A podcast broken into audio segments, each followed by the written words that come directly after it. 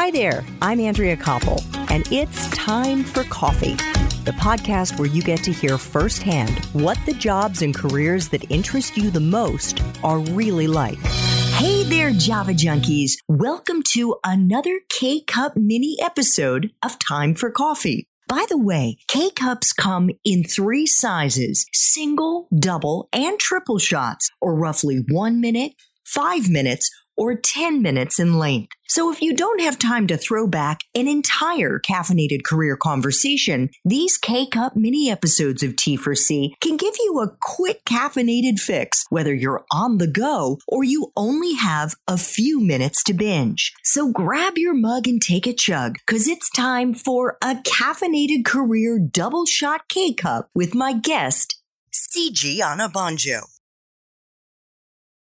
What advice would you have for our young listeners who are still in university now about how to stand out during an internship? I'll tell you how not to do it. So in my first week as an intern at CyberDuck, I took it upon myself to change my job title. My job title was supposed to be like junior marketing intern or something like that. Within a few days, I'd changed on my email signature. I think I'd call myself like marketing executive, or maybe I might have even put senior in front of it. I don't know. Oh my God. I just remember kind of being called up by my line manager, the CEO. It's like, what have you done with your email signature? Why have you changed it? And I explained to them. Again, I was quite brash. I was like I don't know what the word is. But I just said to them, I changed it because I was messaging clients, some of your clients, and I wanted them to listen to what I was saying and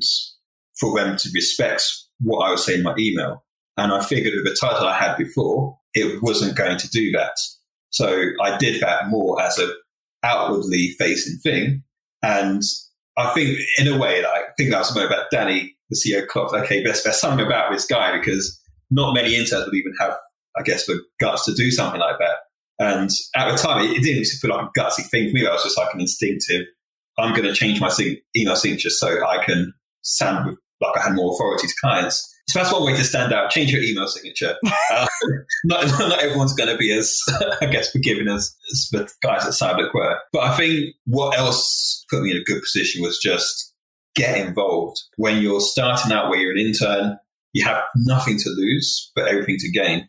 So if at the end of the internship, you can't say that you've really stretched yourself and you've pushed yourself, even if a company has put you in a box of what interns are supposed to do, if you've not come out of that box and really shown what you can do, and sometimes be a bit ballsy, be a bit out there with your approach. Sometimes that's needed as an intern, because at the end of the day, when you finish your internship, it's the experiences that you have out of it that will take you further in your career.